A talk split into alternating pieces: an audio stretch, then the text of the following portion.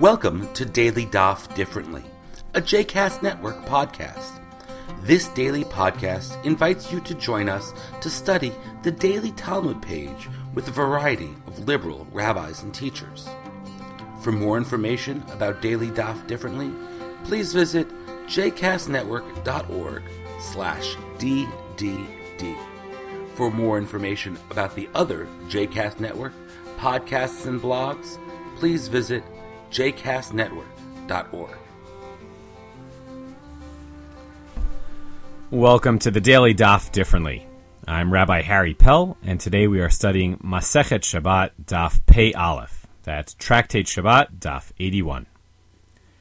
Today's Daf continues a theme established over the preceding Dapim, which themselves, of course, echo the themes of the Mishnah in Masechet Shabbat, Perek Chet, chapter 8.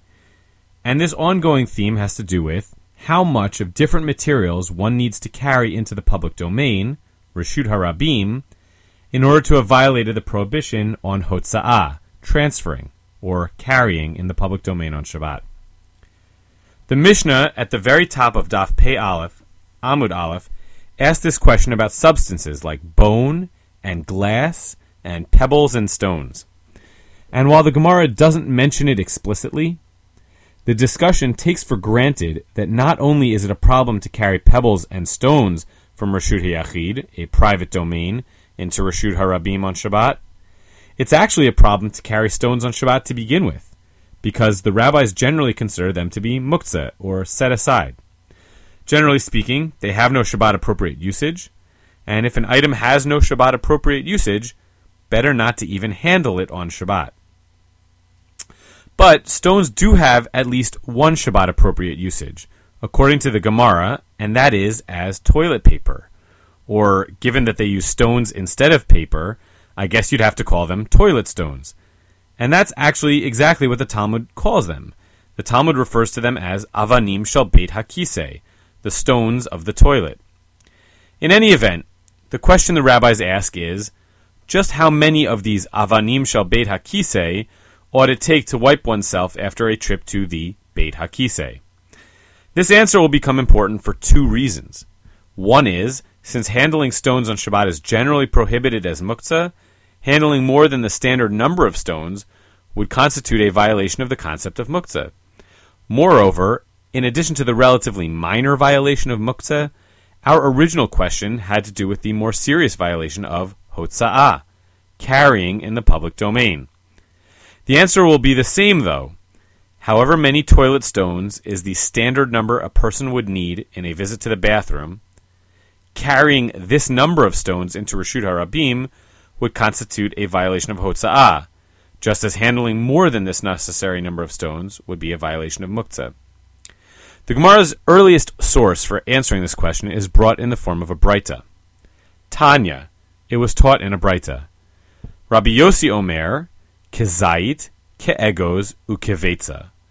According to Rabbi Yossi, a proper set of toilet stones includes one that is the size of an olive, to be used first, then one the size of a nut, and finally, to finish things off, one the size of an egg.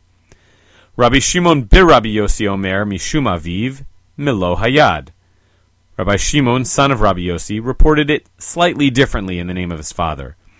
Actually, the specific number is not so important. The set amount is a handful. Even before this on the Daf, though, the same question was raised by Zunin, who was a scholar from the generation of Rabbi Yehuda Hanasi towards the end of the Tannaitic period. When Zunin went up to the Beit Midrash and asked the same question, he received an answer identical to the answer of Rabbi Yossi in the Breita a small, a medium, and a large stone, kezait, keegos, ukevetza. His snappy retort to the scholars in the Beit Midrash was, V'chi tortani yachnis? Do I, do I also have to bring a scale into the bathroom to weigh the stones? At which point they reconsidered and shared the answer that Rabbi Shimon, son of Rabbi Yossi, gave in that Breita, a handful of stones. The takeaway from this dispute, then, is that even though stones are generally muktzah, a person is entitled to handle about three stones on Shabbat, essentially a handful, in order to take care of business after using the toilet. Put another way, carrying a handful of stones into Reshut HaRabim meets the minimum threshold for violating the principle of Hotza'ah. A question that the Gemara hasn't raised yet up to this point, but that I think is important is if stones are muktzah in the first place, why are we allowed to handle even three of them on Shabbat?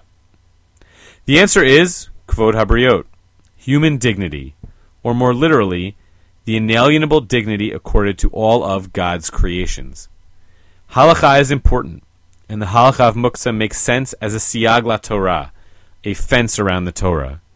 But halacha only makes sense fully when it takes into account its intended audience, and that includes the reality that halacha itself recognizes the importance of human dignity. This concept is actually further exemplified on Amud Bet, the second side of the page we are studying. A question was asked of Rav Chisda by Rabba, son of Rav Shila. Mahu laha'alotam acharav lagag. We've already established that even though stones are muktzah, we are nevertheless entitled to handle a handful of stones for use in the bathroom on Shabbat. But what if we have an easier time going to the bathroom up on the roof? Now, we are not only handling the stones, but we would be exerting effort to carry them up to the roof, to the Gag. Rav Chisda's answer, Amar Le, he said, Gadol kvod habriot shedoche et lo ta'aseh Shabbat The concept of kvod habriot, human dignity, is so important, literally so big, that it even overrides biblical prohibitions.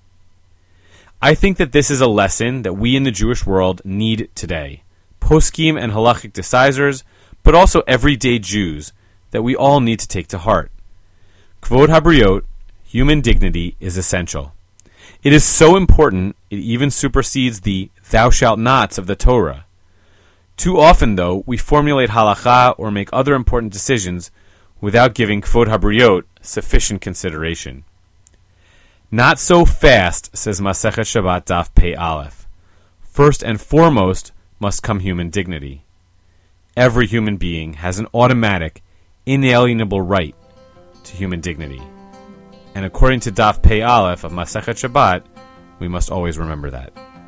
Thank you and Yishar Koach. I hope you enjoyed today's daily Daf differently, and I look forward to sharing more Talmud insights in the future. I hope you've enjoyed today's episode of Daily Daf Differently, and that you'll join us again tomorrow for a new page. The music at the open and close of this episode is Ufros from the Epichorus album One Bead available on Bandcamp, iTunes, and Spotify.